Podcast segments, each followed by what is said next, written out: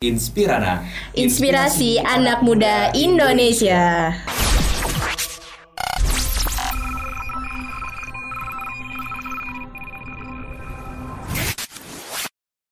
Selamat pagi. Pagi. Kamu Milea ya? Iya. Boleh aku ramal? Ramal? Iya.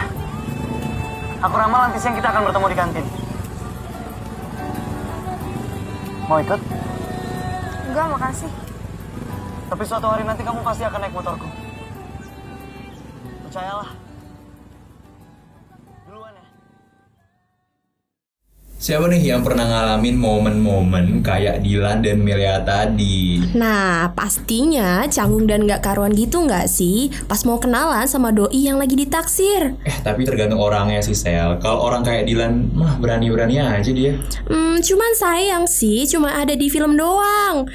Lo pasti juga gak gitu kan kalau lo ngedeketin cewek? Iya sih, jelas sih. Soalnya gue bingung cara buka obrolan. Gimana sih cara buka obrolan ke cewek-cewek? Iya. Kalau menurut gue sih, elunya aja sih harus pede. Ya, kalau gak pede ya susah ngedeketinnya. Cewek tuh ya, yang penting dibikin nyaman aja. Oh gitu ya, soalnya yang jadi masalah itu gue tuh sukanya sama cewek-cewek yang cantik. Tahu diri kan, cewek yang cantik itu yang suka banyak.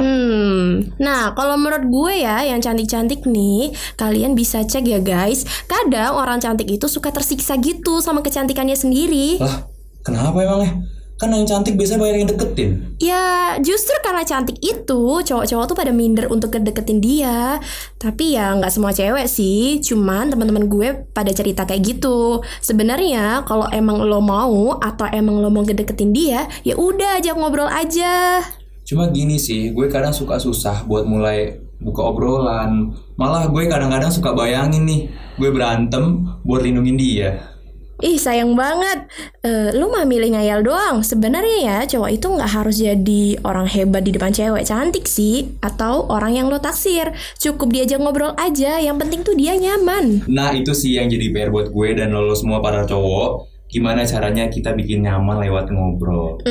Iya. Cewek tuh yang penting diajak ngobrol. Asal lo nyambung sama dia, ya udah one step closer ke depannya gitu. Cuma yang namanya hubungan nggak selalu linear kayak gitu ya. Setiap orang punya ceritanya sendiri. Macam yang Habibie nih. Dulunya kan pas SMA dia kenal Ainun. Terus ingat gak sih pasinnya Habibie ngambek-ngambek ke Ainun di deket pohon? Pas lagi di halaman sekolah itu kan? Iya, sampai akhirnya mereka dewasa dan dikenalin deh sama keluarganya. Iya sih, tiap relationship punya kisahnya sendiri. Cuman kan tetap aja lah harus diawali dengan kenalan. Sepakat sih gue kalau gue belajar dari kisahnya Dilan dan Milea, Habibie dan Ainun, atau enggak Romeo and Juliet sekalipun. Langkah yang jauh dalam relationship itu selalu dimulai dengan sebuah perkenalan sederhana. Wow, bijak sekali Bapak. Tapi bener kan, sama kayak podcast kita di episode kali ini, temanya adalah sebuah perkenalan, supaya kita bisa lebih jauh lagi dalam langkah bersama. So, gue Abizar. Oke, gue Selma. Jabat erat dan salam hangat dari kami, Inspirana. Inspirasi anak muda Indonesia.